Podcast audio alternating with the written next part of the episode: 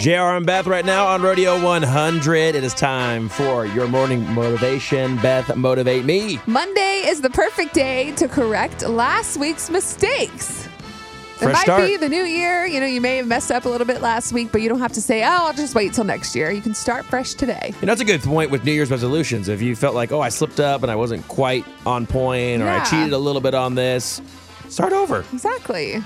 You rather do it for, you know, 350 days versus 300 or not do it for 365 days or whatever. You yeah, Know? I get it. My math is off. We understand.